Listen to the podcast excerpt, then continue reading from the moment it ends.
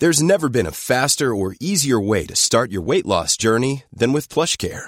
PlushCare accepts most insurance plans and gives you online access to board-certified physicians who can prescribe F D A-approved weight loss medications like Wegovy and Zepbound for those who qualify. Take charge of your health and speak with a board-certified physician about a weight loss plan that's right for you. Get started today at PlushCare.com slash weight loss. That's PlushCare.com slash weight loss. PlushCare.com slash weight loss. Even when we're on a budget, we still deserve nice things. Quince is a place to scoop up stunning high-end goods for fifty to eighty percent less than similar brands.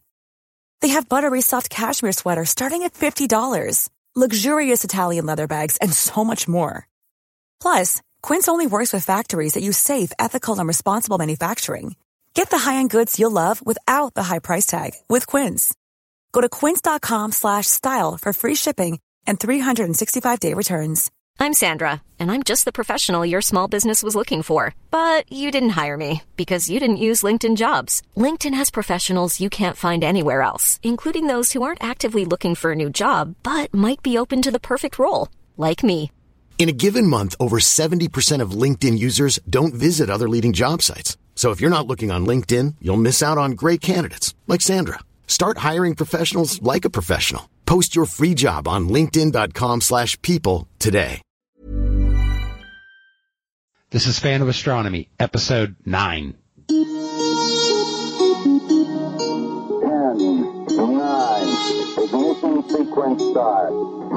six, five, four, three, two, one, zero. All engine running. Liftoff. We have a liftoff. Welcome all. This is Fan of Astronomy. Today we got all kinds of neat stuff to talk about, and I realized by going back, Dan, and looking at some of our past episodes, I've messed up that this is episode thing like three times. Did you say the wrong number? Yeah. You did. Or I put the wrong one in. Like, I mean, at least once. I know I caught it once, but yeah. I mean, I think it's happened one other time as well. It was just like, oh my God, I got to really start paying attention to what number these episodes are. In most of my other podcasts, I just uh, mention the title and not the number. Yeah. So, uh, I mean, I guess that would probably be a good idea, but I don't know. Anyway, my name is Angelo. I am one of the co-hosts of this show, and I am joined this week with my Scandinavian superstar friend, Mister Don Horning. Thank you, Angelo, and hello, listeners. I am so excited this time. Uh, for all our other episodes, we kind of learned stuff, but uh, for this one, I did not know much about the main belt before we started studying here, so I learned quite a bit. Yeah, I mean, there's a lot to cover about the main belt. Like, I was shocked at I mean, I knew a lot of it, but when you really start to break down, like, what do we need to go over just to go over this? It's like, holy crap, there's a bunch of stuff we need to go over first. have so, you found, have you found a favorite asteroid? Uh, I've always had a favorite asteroid. Which one is that? Ceres.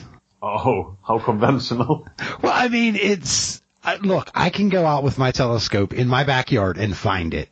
Wow. You can't do that with any of the other ones. I think there is uh, some that has an incredibly high albedo, so you can often see them. Yeah, I mean, like Pallas, I think you can grab. Yeah. Um, and Interamnia or whatever its name is, it, you can catch that one just because it's so stupid bright. But th- that's like it. Anyway, before we get into the main belt, we need to talk about Patreon dot com, don't we? Yes, patreon.com slash astronomy. That's the Patreon for this podcast. If you like this podcast and want to hear more of it, please become a patron at patreon.com slash astronomy. It helps us know that there are people out there not just listening, but taking an active role in wanting to hear more and, you know, throwing your dollars forward. Let's be honest, there's no more active way to let us know that you love it than, you know, cash. it, it just it just helps. I, I, I don't know why. It it speaks a lot more volumes than uh, hey, great show. It, it just does. I'll take hey, great show as well. So will I. But you know, hey, great show followed by a couple bucks an episode, absolutely better. Oh yeah.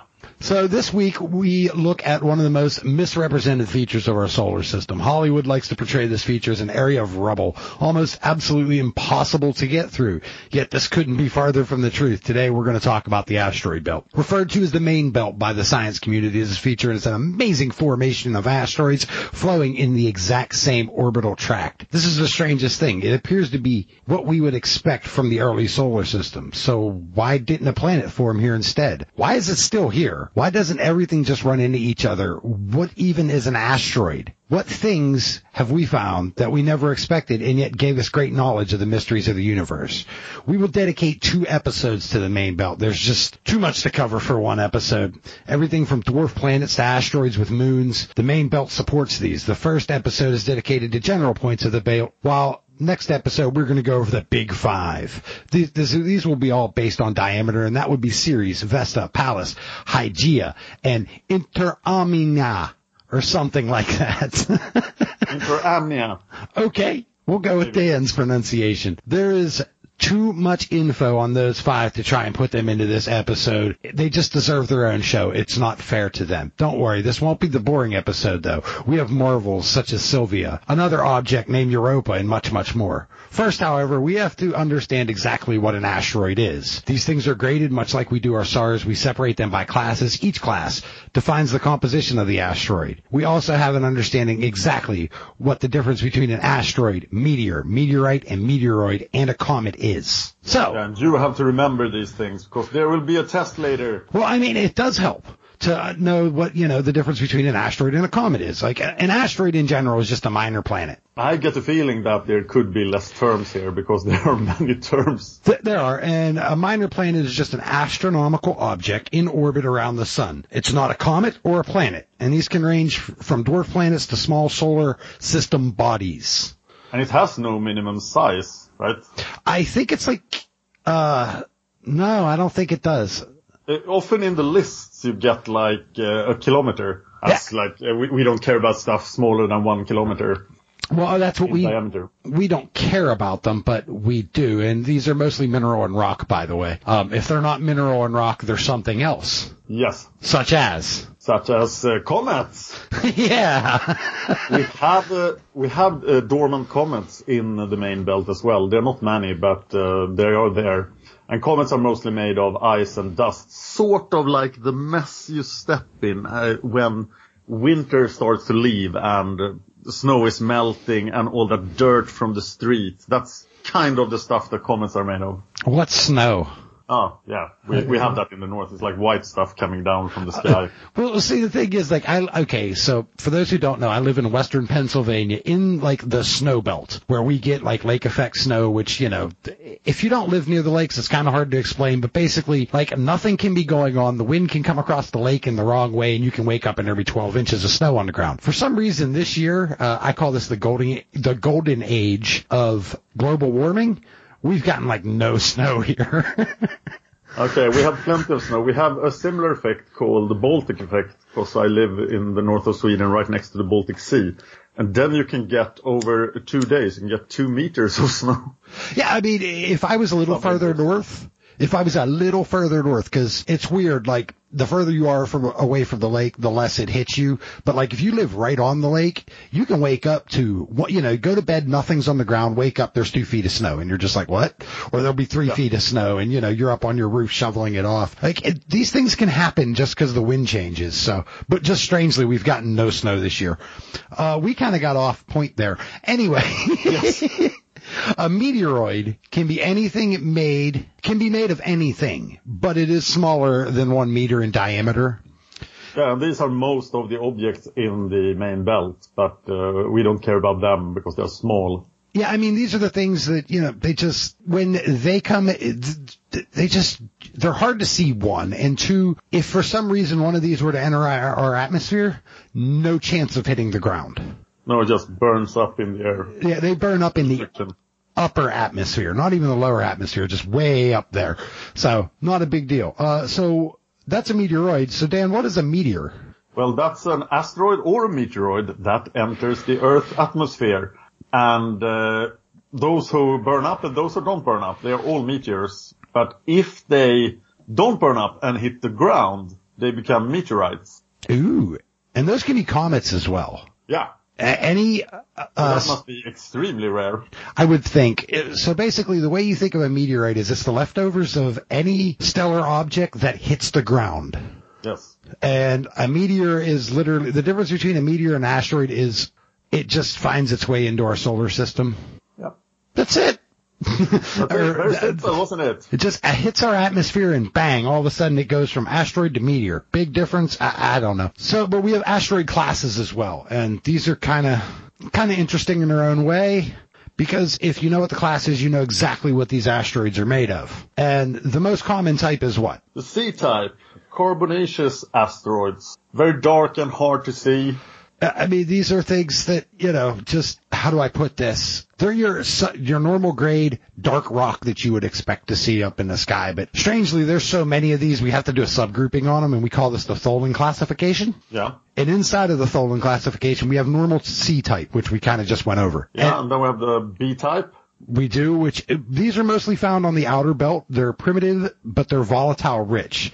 Uh, these are the true leftovers of the early solar system. Uh, Pallas, one of the big five that we talked about earlier, that is the largest of the B type. Yeah, uh, maybe we should define outer belt. Uh, okay, so when we're talking about the inner and outer belt, we're not talking about the Kuiper belt. We're talking about just the main belt. The thing is, it's huge. So there's stuff that's closer yeah. to Mars, that would be the inner belt, and then there's stuff that's closer to Jupiter, that's the outer belt. So if I say the words outer belt in this specific term, I am talking about objects closer to Jupiter than Mars. Fair? Yeah, though some things in the asteroid belt can pass past the orbit of Jupiter or within the orbit of Mars, they rarely do. So Mars and Jupiter are kind of the limits of the main belt. Yeah, so uh, F-type. These are rocks that just completely lack the ability to absorb water. Okay. Simple enough. And G-type is the complete opposite. It has great water absorption. Uh, these are high ultraviolet absorption. Uh, these are mostly found of clays and mica. And oh. the one that we know uh, as the largest of these G-type is the giant Ceres, also the dwarf planet Ceres. Asteroid number one, the dwarf planet. Yes, uh, we have another type. This is now we're going to go back to the real types, not the subtypes, the main types. Yeah, the M-types. The M-types are made of nickel iron. They are moderately bright. They are the third most common, and uh, they are planet killers. In what way? Well, these things, because they are made mostly of metals. I mean, you can find nickel, iron, other metals as well, but mostly nickel and iron. These things, when they hit our atmosphere, if they don't explode in the upper atmosphere, they will hit the ground, and these are the things that can destroy planets, or if not destroy the planet, can rewrite well, the history. Yeah, rewrite. They can get rid of dinosaurs. They can, I mean, like, when these things hit, they're going to hit. So these are the ones that we don't want near us if we can help it. Yeah, and Psyche is the la- largest one of the M-type asteroids. And they can be metal rubble piles, so uh, they normally have very high density, but if they have low density, you can kind of, it's still metal, so it's not one object really, it's a, a lot of small objects kept together by gravity. Uh, some of these asteroids out there are what's called rubble piles, and basically it's a bunch of little rocks clumped together, but they haven't uh coalesced, as, or is that the word I'm looking for? I think so. Conjoined. That's my favorite, eighty-seven Sylvia. Yes. And so, so, I mean, like, these things have not completely melded with each other. It's just like, you know, it's like taking a pile of ball bearings and standing them on top of each other. There's your rubble pile, especially in the M-type, that's a metal rubble pile. If you take pebbles and do the same thing, same thing. They're just held together by gravity, the gravity of each other, but they're not truly formed together. And then we have the S-type, and this is the solanaceous asteroids. The stony composition and the second most common. These things have a moderate brightness. Uh, these are the ones that we find closer to the sun or to Mars. Uh, Eunomia is the largest S-type that we know of. So those are the types of asteroids. Those are the differences between asteroids and meteors and all the other crap. And, you know, that's all a bunch of weird, like, very, like, to-the-point facts that we had to go over just so we can continue on with what we need to talk about. And now we move on to the early belt. And this the step to understanding the belt is trying to figure out how it formed. Uh, there is enough crap out there to create a small fifth planet, so why didn't it? The quick answer, Jupiter. Its huge gravitational forces stops what's left there from accreting, but it also might have stopped it from joining together in, accre- in the accretion era as well, because Jupiter kind of took a walk inward. It's hard to say exactly how much mass was lost from the belt in this period. Some absolutely was, however. We call that period the levy, the late heavy bombardment. Yeah, Jupiter, once again, a giant bully in the solar system, and Jupiter holds its sway over the main belt. I've seen figures that ninety-nine point nine percent of the main belt has been lost over time, especially during the late heavy bombardment. Jupiter threw stuff inwards, outwards by doing stuff. Yeah, it's... The, Go ahead. The mass of the asteroid belt total is only four percent of um, the moon. Right. So we don't have much stuff left. We really don't. At one time, there was a bunch there, and this was during the the accretion disk era. This area specifically had its own disk forming, which is the beginning of a planet forming. Uh, the formations was beginning, and asteroids were truly beginning to build size. And then Jupiter started wandering inward, and this is from the Nice model that we know this. Uh, and it disrupted the belt, sending material everywhere. And the beginning of the time to be around. No, not not at all. This was the beginning of the late heavy bombardment. And a real quick overview, what exactly was the late heavy bombardment? A quick overview. We don't want to go too deep. Yeah, heavy bombardment of rocks and comets and crap hitting everything in the solar system. Mostly the stuff in the inner solar system. So um, the moon, Earth, Theia, Mars. Yeah, uh this was what is known as a lunar cla- cataclysm. Yep. And oh. It happened a while ago. Yes, four point one to three point eight billion years ago, so three hundred million years of rocks falling from the sky. That sounds objectively scary as hell. Like, you know, you go out to play in your garden, you're like, okay, I'm going to plant some plants. I'm going to get some squash growing here. You know, I'm, I'm going to go ahead and I'm going to make some pasta vajoule later, so I need some nice, uh, sh- some parsley and some oregano and stuff like that, and then boom, your garden's gone, and probably so are you.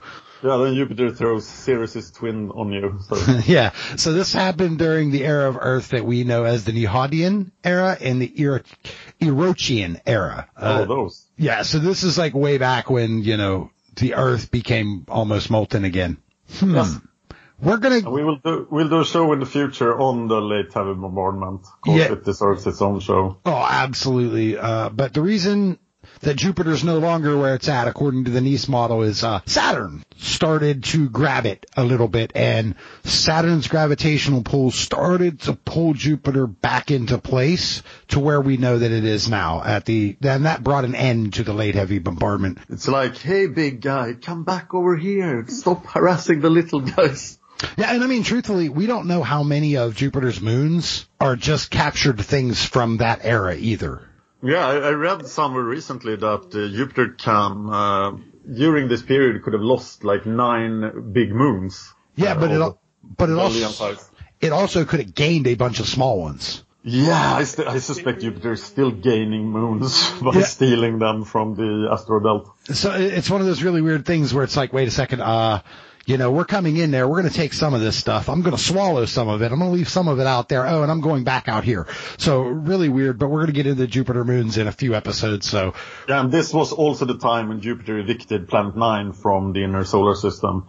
But that's another story, which we'll talk much about later. I'm sure we will.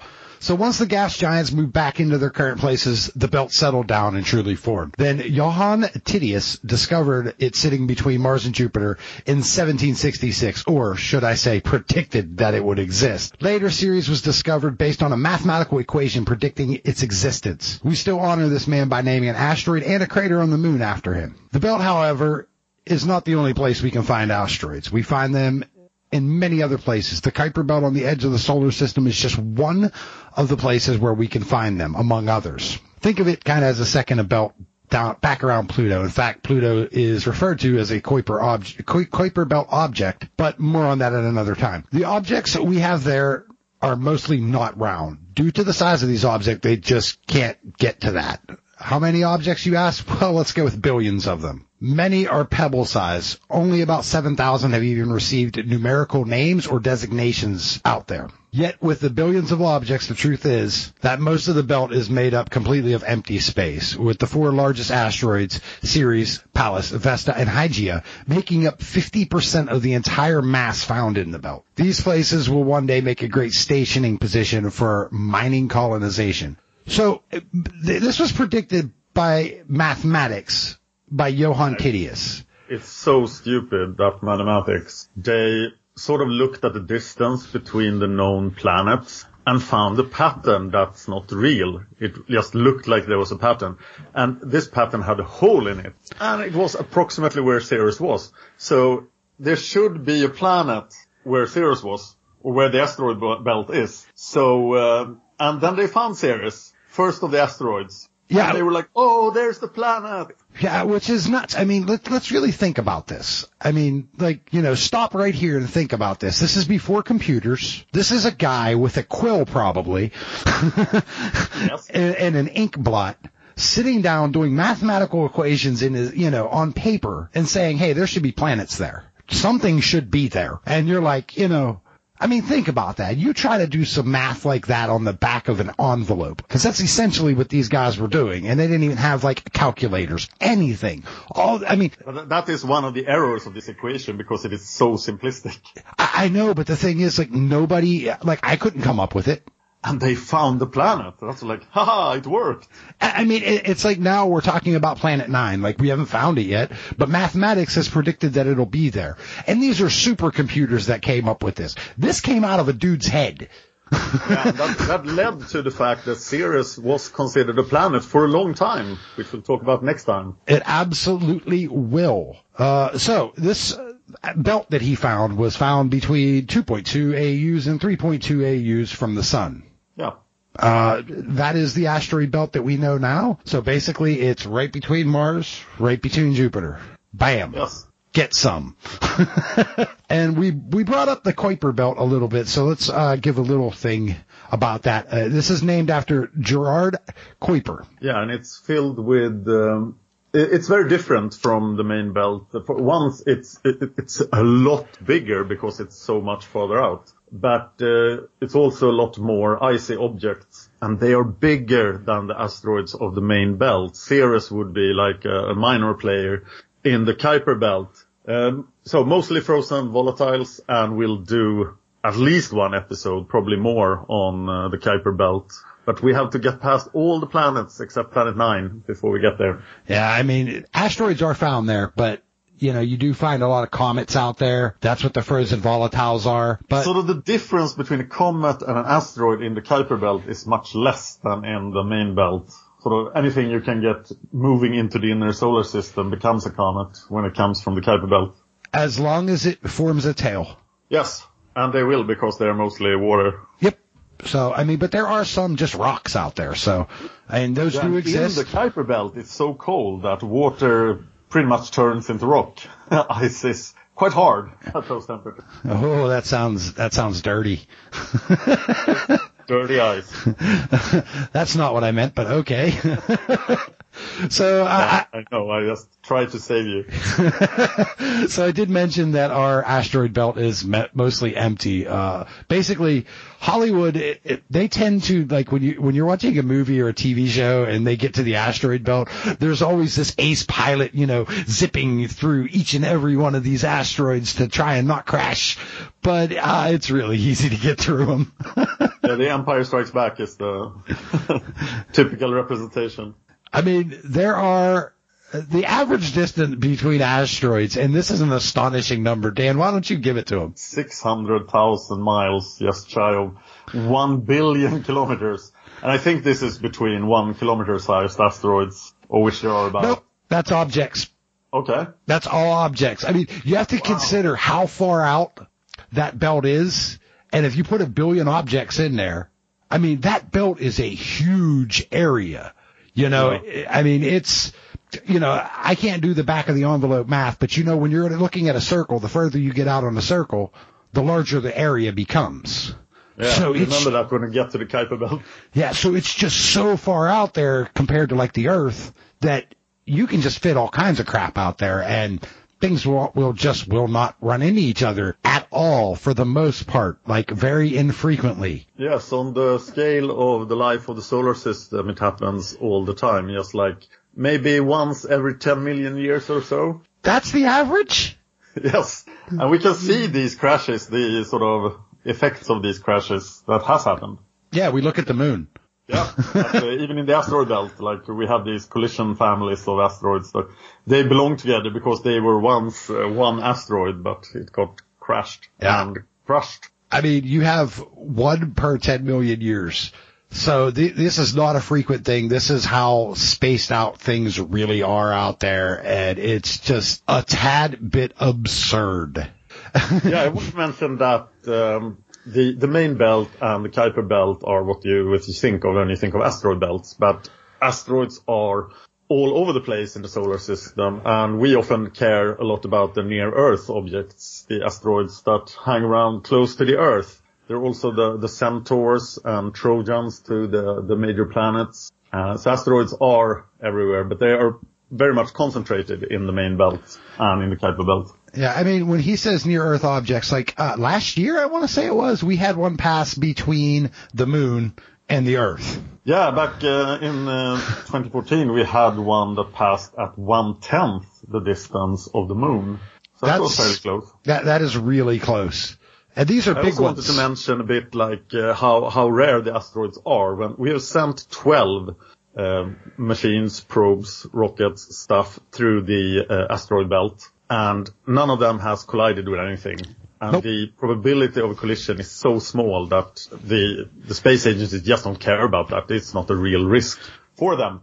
Well, I mean, but the keyhole that you get to stick, you know, a basketball-sized probe through is six hundred thousand miles. Yeah, it's like throwing the basketball in the ocean, and uh, you probably won't hit a boat. Yeah, it's like, okay, if if if I stand on the beach of the Pacific Ocean with a basketball, if I hit the water, it's a three-pointer. That's how it is. I mean, it's just like, why would we even consider that to be a problem? I mean, if we send enough junk up there, I'm sure at some point something's going to hit it, hit something, but it's so hard to actually hit something out there that you have a harder... In fact, in fact, it's a special event for the space agencies if these probes passing through the main belt actually see an asteroid. Yeah, without so, trying to find one.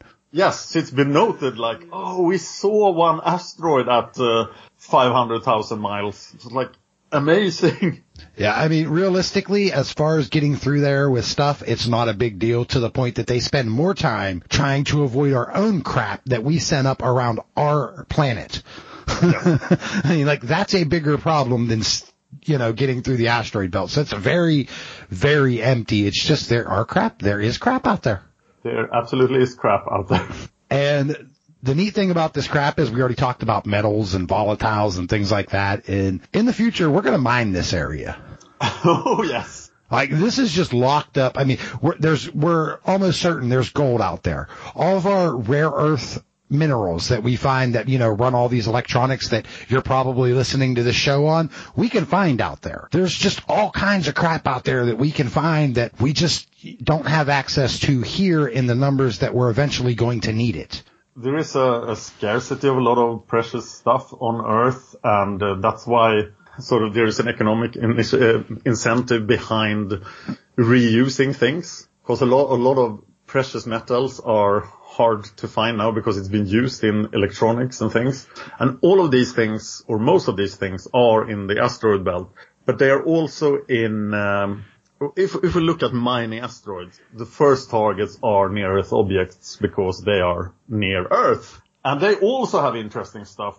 So we expect to be able to get the gold, iridium, silver, osmium, palladium, platinum, irenium, rhodium, ruthenium, and tungsten. Um, We could also get like more basic stuff like iron, cobalt, manganese, nickel, aluminium, or titanium. That's uh, aluminum for you Americans. Oh, I know everyone else calls it aluminum or whatever it is, and it's like, wait, wait, wait, it's aluminum here. But the, the asteroid belt is quite far away compared to the near-Earth objects. So there's actually a discussion on um, these asteroids, and we have identified twelve asteroids that are all near-Earth objects that will be the first targets for asteroid mining. And that's kind of outside the scope of the main belt, but one we, once we figure this out, and th- these are smaller rocks, they're closer to the Earth, and once we get the technology down for mining these, then the main belt becomes a more interesting target. It probably involves basing operations on Mars, because or, Mars is much closer to the main belt. Or uh, the fact that we do have these giants out there like Ceres. Yes. That also can be a fine place to where we can settle down and create whole mining communities that they live on Ceres, and then they go off on their shifts. They fly to the asteroid they're going to work on. They may stay there six months to a year, and then they get to fly back and live on their normal area of Ceres for a while, and then they're back out to another asteroid. But the asteroids are interesting resources in other ways. Um, now I'm thinking colonization and building spaceship made of asteroids. Let's look at colonization. uh, there are several advantages and disadvantages with living on asteroids. So uh, the low gravity is both, because the low gravity makes building stuff on asteroids very easy. You don't have to enter deep gravity well, such as Mars or the Moon or Earth, big stuff. These things have small gravity wells, easy to leave the asteroids. Maybe too easy, I'll get back to that. We have uh, possibly three hundred thousand asteroids big enough to to live on. Hmm. Uh, the interesting chemical composition of them makes them, of course, attractive for mining. We already talked about that. Um, we also have a high surface-to-volume ratio, which means that it's easy to get to, like, everything on the asteroid. The Earth is an extremely rich place, but most of the stuff we want on the Earth is trapped in the core. And getting to the Earth core is quite complicated, whereas you could theoretically take all of an asteroid. Yeah, I, I like how you said complicated. Like, uh, beyond complicated, dangerous, uh, life-threatening. Yeah. Uh, Hi, I'm Daniel, founder of Pretty Litter. Cats and cat owners deserve better than any old-fashioned litter. That's why I teamed up with scientists and veterinarians to create Pretty Litter. Its innovative crystal formula has superior odor control and weighs up to eighty percent less than clay litter. Pretty Litter even monitors health by changing colors to help detect early signs of potential illness. It's the world's smartest kitty litter. Go to pretty litter dot com and use code ACAST for twenty percent off your first order and a free cat toy. Terms and conditions apply. See site for details. Hiring for your small business? If you're not looking for professionals on LinkedIn, you're looking in the wrong place. That's like looking for your car keys in a fish tank. LinkedIn helps you hire professionals you can't find anywhere else, even those who aren't actively searching for a new job but might be open to the perfect role. In a given month, over seventy percent of LinkedIn users don't even visit other leading job sites. So start looking in the right place. With LinkedIn, you can hire professionals like a professional. Post your free job on linkedin dot com slash people today. When you drive a vehicle so reliable it's backed by a ten-year, one hundred thousand mile limited warranty, you stop thinking about what you can't do and start doing what you never thought possible. Visit your local Kia dealer today to see what you're capable of in a vehicle that inspires confidence around every corner. Kia, movement that inspires. Call eight hundred three three three four K I A for details. Always drive safely. Limited inventory available. Warranties include ten-year one hundred thousand mile powertrain and five-year sixty thousand mile basic. Warranties are limited. See retailer for details. Where you go on an asteroid and you know, hey, if I dig a mile into the ground, which, you know, we don't really dig a mile into the ground here even for our materials. But if you were to do that there, you're uh, you're out the other side. Yes. So it's and also some of them are hollow, so um, there might be caves. You can just start digging inside the asteroids. Yeah. So it, also, except in those rocks that don't absorb water well, we have a lot of water in the asteroids. So you could probably get water for life support from most asteroids. From most of them. And the nice thing about the mining is the fact that if if you want the gold, it's basically on the surface.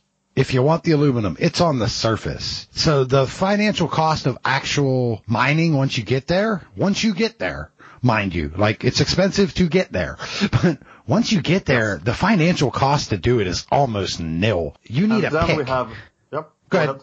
I was just going to say, you just need a pick. That's really all you need. Like, you know, it's like old school mining in the seventeen hundreds, you know. You got a pick. All right, go, go. kick the crap out of that and pull out the stuff we want. And that's really much all they got to do. It's not really that difficult. There's also the possibility then of making asteroids in spaceships, because if you can hollow them out, if they are hollow, you can hollow them out, or they are these rubble piles, you can stabilize them, you can have a huge amount of volume protected from the sun and protected from space. You just have to close up the gaps. So it's not like building a big dome on Mars or something, but here you could use the asteroid itself for protection. And that means that you instantly get a, a pretty big spaceship from the asteroid. Uh, of course, there are disadvantages as well then. Uh, the low gravity, we don't know how we adapt to low gravity. So you probably have to get artificial gravity. And then you could, like, if you have a big enough asteroid, you could spin it to get artificial gravity. And they, some of them are spinning pretty fast already. See, so that creates other problems. I was going to say, like, that, that creates its own problem, because if you spin it in, in the direct center of the, of the asteroid, you're going to have no gravity. I don't care what you, how fast you spin it, you're not going to have any gravity. So let's say that a quarter kilometer out, we have it spinning at one G. All right, which is what we have here. And then you go a little bit in, you're no longer spinning at one G. So you'd almost no. have to live on the outer edges of it if you're going to try to spin it for uh, for your gravity. Like, it, yes. it, it's just, it's odd to even think that that, I mean, I guess it's a possibility theoretically, but it, the practical application seems like nil to me. Oh, yeah, it, it, it could be a thing, but um, yeah, that's... Uh... It's being considered. I think it'd be more of a thing with a man-created station where, like, you always see it in, like, the Japanese cartoons where you have, you know, all these space stations are just these big round things that spin. Well, that's yeah. because, you know, everybody lives at the one G area, and everything inside of that is just keeping the spin going. Yeah, but what I'm saying is that this will probably be easy, much easier to create using an asteroid and then hollowing it out and get the same effect, because the material is already there. I suppose, I mean, I just, I, I don't know. Like, spinning a huge rock out there and you trying to live inside of the rock at the same time seems like you're just creating a situation where people are going to wander. You also have the disadvantage that the only asteroid that's round is Ceres. It's the only one that has rounded under its own gravity, making it a dwarf planet. All the other ones are shaped strangely. Very... And most... Most math is built on the asteroid being round, which is it, which is being a sphere, which is isn't. It, it, most of them are not. So, uh, I mean, yeah. There's a lot of cool stuff that we can do out there with these asteroids. I have to tell you more disadvantages. Okay. The asteroid belt is roughly two to four times uh, farther from the sun than the Earth. It means that the solar energy is about four to sixteen times lower. Yep. So getting solar energy is harder. So pack your vitamin E. Yeah. If it is a very loose uh, rubble pile, then it becomes super hard to use. You have to have rubble of a certain size. Uh, of course, the sun is still dangerous because you don't have an ozone layer. None of them have magnetospheres. Some of them could, can have magnetic fields, but they are way too weak. Yeah. And of course, asteroids are not big enough to retain an atmosphere. So if you want an atmosphere on the asteroid, you have to create the atmosphere inside the asteroid. Oh, okay. That's that's not going to be easy, because, like, growing plants in a cave, I mean, I guess moss maybe? Yeah, I think it can be done, but uh, it's not the most attractive thing for colonization. Uh, I wanted to talk a bit about escape velocity from asteroids. Uh, got it, sure. Because uh, have we, we didn't explain escape velocity. We did not, and I did promise that it would be in the notes, and when I got writing, I forgot. It's uh, super hard to leave the Earth. You have to travel really fast, and no matter what size you are, you have to reach a certain speed. And, of course, that speed is harder to reach if you are big. But when you get to a smaller object, the escape velocity becomes very small. So if you have a seventy kilometer uh, asteroid in diameter, it's uh, like... easy. If, if you start uh, any sort of engine and get any speed, you can leave the asteroid. And once you get down to five kilometers, if you have a five kilometer sphere, that's, you never get a five kilometer sphere. You have, and of course this becomes more complicated with the strange shapes. But in theory, with a five kilometer sphere, you can jump off the asteroid. You can just jump about uh, a good jump, and then you leave the asteroid. Which is, of course, super dangerous, because then you enter deep space and die. Okay, I mean, gee, thanks for bringing it down, man. Like, there's no hope. Once you jump off, dude, you're dead. Yeah, but you could, uh, if you could leave, uh, if you could jump from an elevated position, say you have a, a ladder, and then you push yourself off the ladder straight to the side and not up, you will end up in orbit around the asteroid. Okay. Which I find pretty fascinating. That, but you're still stuck up there if someone doesn't come get you, and you're gonna die. Yeah, you could orbit like at one meter above the asteroid. Haha.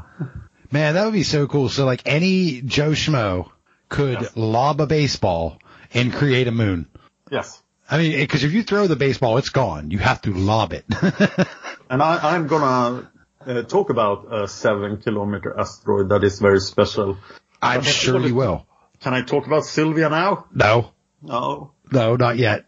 Okay. That's the second half of the show after we come back from this Facebook plug. So, uh, just wait a few minutes, wait a few seconds, listen to my beautiful wife talk about our Facebook, you know, the place your grandmother goes to, uh, look at cat videos. And, and when we come back, we're going to talk about all kinds of neat things out there, such as the asteroid that Dan is so absolutely enamored with. Be back. eighty-seven Sylvia. Be back in a second. Hello. Are you enjoying the show so far? I hope you are. Well, if so, I encourage you all to pause the show. Don't worry. We'll wait. Go to facebook.com forward slash fan of astronomy and hit that like button. You'll be one of the first people to know when a new episode comes out. Also, on that page, the guys post articles on the latest news in the astronomy field and outer space in general. You also get to interact with the hosts of our show, Dan and Angelo, there, so please hit that like button on Facebook. Thanks. Okay, so we're back. So the belt is there. We find many things out there. We have seen moons. We have seen Trojans of other planets. We have near-Earth objects. Then we also see just really cool things, like an asteroid that looks like a cartoon dog bone. That's not a joke. So, Dan, you want to talk, obviously, about eighty-seven Sylvia. Yes, which... I want to talk about eighty-seven Sylvia. Okay, go for it. I think this is one of the candidates uh, to make into something. eighty-seven Sylvia hangs around at uh, between three point seven, three point two A Us. It's huge. It's the eighth biggest. So it didn't make next show, but it's the eighth biggest asteroid. Has about a three hundred kilometer diameter. Imagine a place three hundred kilometers away, hmm. and the asteroid is big enough to cover all that area. So it's strange. Huge. The numbers I have on it is two hundred sixty-one kilometers in diameter. It's uh, not regular shaped, so it, it depends on which uh, side you look at. It's three hundred eighty-four times two hundred sixty-two times two hundred thirty-two, plus okay. minus ten. So that's the, the average. Is two hundred eighty-six. Okay, so, and this was discovered May sixteenth, eighteen sixty-six. Yes, but we didn't know much about it because the cool stuff we learned in this century. Uh, like most, two thousand five. Yeah, most of the... The numbers on the asteroids are not known because it's hard to really discover their exact mass. And we know from um, uh, other astronomy that if an object has a satellite, it becomes much easier to calculate the mass um, and other things. And in two thousand one, they found a moon around Sylvia. And Sylvia is named after Rhea Silvia, the the Roman woman, the woman of Roman legend, who was... Uh, the mother of Romulus and Remus, the founders of Rome. So they, of course, named this satellite Romulus. And Romulus is a one, uh, ten kilometer big rock. And it orbits at one thousand three hundred fifty-seven kilometers. It's probably also a rubble pile. So we have this huge rubble pile with a smaller rubble pile around it. Then in two thousand four, we found another moon closer to Sylvia, and that was of course then called Remus. So now it has both Romulus and Remus. There are some other asteroids with moons. Asteroid can, asteroids can have moons, but this is a three-body system, which is quite rare. So two moons orbiting. Remus is about seven kilometers, so it has about that escape velocity that I talked about, uh, and it orbits at seven hundred kilometers. So imagine a seven kilometer long star destroyer orbiting seven hundred kilometers above the surface. That's something you see. That's a spectacular object in the sky. Yeah, it's really cool. Hmm. And with these three bodies then, we could make some exact calculations on Sylvia, which makes it one of the most well-known Uh, asteroids. There are some amazing pictures. We have actual pictures, all three objects. They are, of course, not very, they're pixels, but there, a lot of artists have worked on Sylvia. So Google eighty-seven Sylvia and look at the pictures. They are quite amazing. Yeah, Sylvia is a neat one. It is, in two thousand five is when we found the second uh, moon, and it's the first asteroid we know to have more than one moon. So, I mean, it, I think they found it in two thousand four and revealed it in two thousand five. Uh, according to the wiki page, it says determined in two thousand five, so I don't know exactly what that means. So they could have yeah, found so it. It was discovered and, in August uh, two thousand four. Okay, so in two thousand five is probably when the data was released and probably confirmed by multiple uh, sources. Um, yeah, because science, double blind, things like that. I, I have one I want to talk about. Please do. two hundred sixteen Cleopatra. These names are great. Uh, this was found April tenth, eighteen eighty. Its diameter is two hundred seventeen by ninety-four kilometers. Okay, and and, and the reason it seems weird is um it is a metallic asteroid and it looks like a dog bone. It, it looks exactly like a dog bone from a cartoon. Yep, uh, spot on dog bone from a cartoon. And it has also been one that has since then been determined to have two satellites of its own. Wow. So, I mean, it, I mean, it's a pretty interesting one, and it looks really cool. So th- that's probably my favorite of the smaller ones, even though this one's not really small. How do you orbit a dog bone? I I guess in the middle, around the edges, I have no clue. What's the distance to the moons? I can't see that. I, uh, I have no actual uh, information on that in any of the notes I pulled up. No, there's three and five kilometers in diameter, the moons. They are also quite big. Oh, yeah, they're fairly fairly large. I mean, I guess it could support it. two hundred seventeen kilometers by ninety-four kilometers. Like, it absolutely could, uh, yeah. could also support all that. All rubble piles. Yes, yes. So, uh, do you have another one that you want to talk about? Because I have a whole list of them I need to go over. Go, go ahead. Okay, so we have this other one, Ida. Okay, yep. And Ida, uh, it was number two forty-three. All right. And this thing is not really big. It's fifty-six kilometers by twenty-four kilometers by twenty-one kilometers. It was discovered September twenty-ninth, eighteen eighty-four. The, it, but in nineteen ninety-three, we determined that this was the first asteroid that we had found to have a moon. And its moon is called Ida Ildactyl. It's one point four kilometers in diameter, and that was uh discovered, while determined in nineteen ninety-three, it was officially discovered by Double Blind in uh, February seventeenth of nineteen ninety-four. Uh, it is the first confirmed satellite of an asteroid, so pretty neat. Oh, and it's so close. It's ninety kilometers from... Oh, yeah, yeah. It's, it, I mean, it can't be much further than that because it wouldn't be there because Ida's not big enough. Ah, amazing. Yeah. We have another one here, and this one is called Antiope. Okay. And this one is eighty kilometers by eighty kilometers. Yeah. I mean, that's that's a weird number. You're thinking, is that a circle? No. It just kind of is. Uh, and it's a double asteroid with two with nearly two equal components. So it's like a rubble pile, but it's only two asteroids, and it's stuck together. Wow. Yeah, and it was discovered using adaptive optics in the year two thousand. Uh, that's how they found out that stuff. So very strange and different thing. Like, you know, one side of it we'll say is made of gold. It, it isn't, trust me. And the other side is made of silver, and they're just kind of stuck together by gravity. Sweet. Yeah. Uh, you want to talk about Undina? ninety-two? ninety-two Undina. Yeah, Undina. It, it's, there's some really cool stuff about that. And you brought right. up you brought up collisions earlier, so I thought this was one you'd want to chat about. Okay, it's a large main belt asteroid at um, one hundred twenty kilometers. What's so special about it? It was created in one of the largest asteroid-on-asteroid collisions in the past one hundred million years. Oh, it's a member of the Veritas asteroid family. Uh-huh. That resulted from collision eight million years ago. Yep. And then they sent me to four ninety Veritas for details. Oh, okay. So you might want to go there then, wouldn't you? Huh? Huh? How about that? Yeah, the suspected Veritas collision would have been too far from Jupiter for the fragments to have slung into collision course with Earth. Uh, eight point two million years ago. Wow, we got, uh, we found evidence in the seafloor on Earth of an increase in the amount of cosmic dust from this collision for one and a half million years. It must have been a spectacular collision. I mean, I would think so. If they're calling it the largest one in one hundred million years, like, it must have been something crazy to see. And it's rather recent.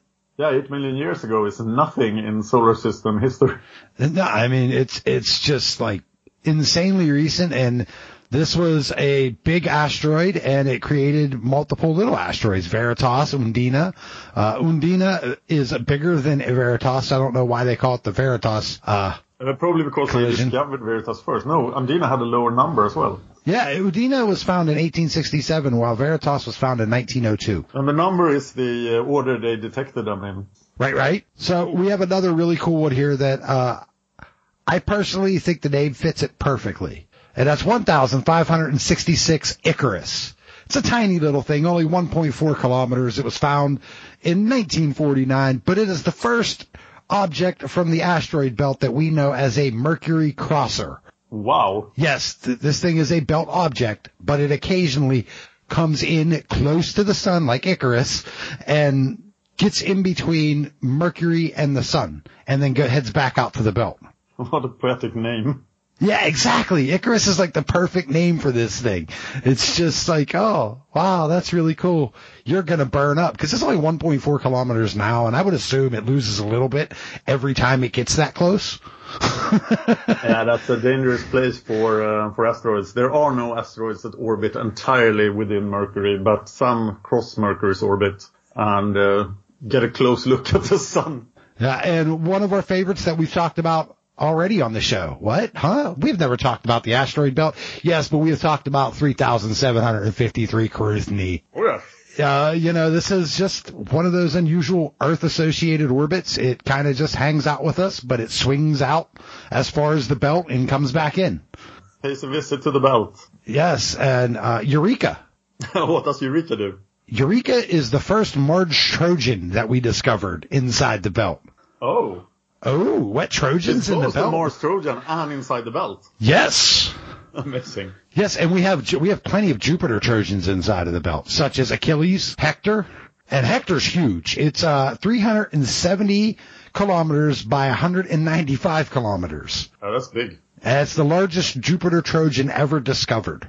And there oh. there are so many more and so many more asteroids. Uh We'll talk about the Jupiter Trojans when we get to Jupiter, but uh, they are interesting because they are in, like, there is a Trojan camp and a Greek camp of uh, Trojans for Jupiter. So they are named after the t- people in the Trojan War. Right. Uh, I mean, we have, t- just to go over a couple quick ones before we begin to wrap this show up, uh, we have these strange ones at the end that don't have numbers really, but they are part of the belt comparably. Uh, first off, let's talk about uh, Apophis, and then we can talk about X R two. These are things that were first ranked on the Torino scale. Uh, oh They're no longer on the Torino scale, but we should probably explain what the Torino scale is, huh, Dan? Uh, the Torino scale is basically the the danger scale of how how dangerous are asteroids to the Earth. Yeah, these how likely are they to collide? Yep, yep. Uh, and what will they do? Yeah, uh, Apophis itself was originally ranked a two. Then it became a four. Like, they thought this thing pretty much was going to hit us. Um, but now it's down to a zero. It doesn't look like it's going to be hitting us anytime soon. X R two was uh ranked a one. That's pretty bad. And then it became a zero. So they no longer think that that's going to hit us. Uh, then we have not in danger from any asteroid that we know of right now. Right. We have twenty ten T K seven or T K seven. This is a third of a kilometer, but it's the first Earth Trojan to be discovered. Yeah. So now we're outside the main belt. It's just still under the belt, man. Okay. As far as the uh, page I have, it's uh, uh that's just landmark asteroids. You're right. So I mean, so we have all these cool ones, but uh, as far as targets for spacecrafts. Because yeah. we did talk about this earlier. Uh, we know Ceres has already been visited. Yeah, Ceres is orbited right now by Dawn. Yes. Uh, Dawn took a tour around Vesta, and then it uh, settled in Ceres orbit. It did. Uh, Lutetia was looked at by the Rosetta mission. Yeah. Uh, Ida by Galileo in nineteen ninety-three. Uh, Ma- Ma- nah. Mathelud yeah. uh, by Shoemaker. Eros as well. Uh, Gaspara, Galileo, Steins was the Rosetta. I'm not putting numbers in these, I'm sorry. Uh, although I probably should. Uh, Tatius was Chang's too. Well. Uh, the Anne Frank. Yes, there's one called Anne Frank. uh, a flyby was done of it by Stardust. Uh, Braille had a flyby done by Deep Space One back in nineteen ninety-nine, and Itokawa was, let's see, it landed and returned dust samples to the Earth by the Hayabusa mission. Yeah. Crazy. Really crazy. Crazy. Crazy, crazy, crazy, crazy. I have two more things I want to talk about. Okay. First, the uh, back in the days when they discovered Ceres, the reason Ceres, um, maybe this is for next year, but the reason Ceres was not no longer considered planet was that they discovered the other ones. So the order they discovered them, they found number two, three, four, and when they found Vesta, they were like, "Oh, this is a planet too!" And then, but there's another one, and another one, and another one. So they were like, "Okay, we have to find a new term," and they coined the term asteroid. So Ceres was um, degraded from, what do you call it, De- demoted from a planet to an asteroid. And back in two thousand six, when Pluto was made a dwarf planet, Ceres was also made a dwarf planet because it was rounded by its own gravity. So Ceres once again became kind of a planet in two thousand six. We lost Pluto as a planet, but we gained Ceres as a dwarf planet. And if, for some reason, the asteroid belt was empty, Ceres would be a planet because of the new definitions for what a planet is. Yeah, a planet has to clear its orbit, but Ceres is way too small to clear anything. It truly is. It sounds huge when you talk about the asteroid belt, but remember that this thing is... There are pictures comparing it to the moon, and the moon is enormous compared to Ceres. Yeah, I mean, they found the first four of these really quickly. Yes. And then it took thirty-eight years to find the fifth one, and that was Austria. Huh. So, I mean, like, and that was one hundred seventeen kilometer in diameter uh, asteroid. They absolutely did not discover them in order of size, the big ones, but then it's all about the albedo, how much you see of them.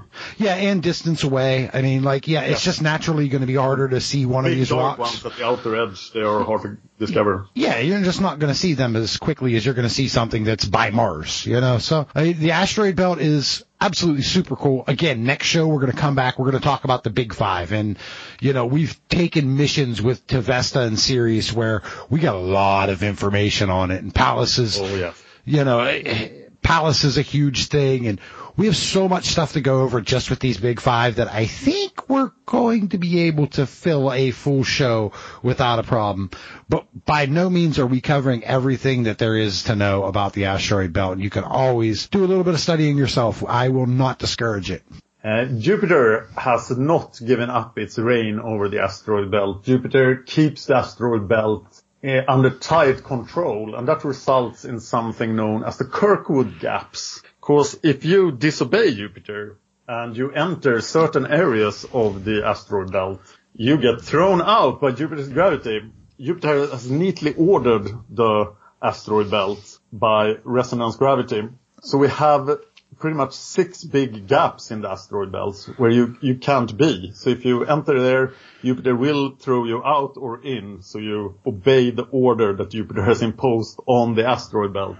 So I just wanted to mention the Kirkwood gaps. They yeah. are holes in the asteroid belt created by Jupiter. Another thing that I ended up leaving off even after looking at it, I'm like, ah, do we have time to go over this Kirkwood gaps? I mean, I think it's a cool concept. It really is. But the thing with Jupiter, when you think of Jupiter and you think of the asteroid belt, the best way to think of it is it's Jupiter is King Jong-un. If you disobey it, you will die. And he doesn't care if it's your brother. You're going to die. Yeah. so, so do what he says. Think what he says to think. Because if now not, you're going to die. Because even if you're a Neptune-like planet, you will get evicted to seven hundred A U if you don't obey Jupiter. Yeah, Jupiter kind of has its reign on everything in the solar system, short of the sun. I sort of imagine Saturn as Jupiter's, like, chilled girlfriend that's like, oh, t- be cool, big guy.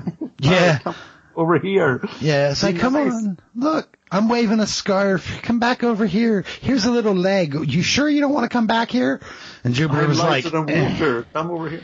maybe I do want to come back over there. Yeah. And then, you know, like any chick, she ran away and he can't even get any closer to her, you know. That was sexist. I'm sorry.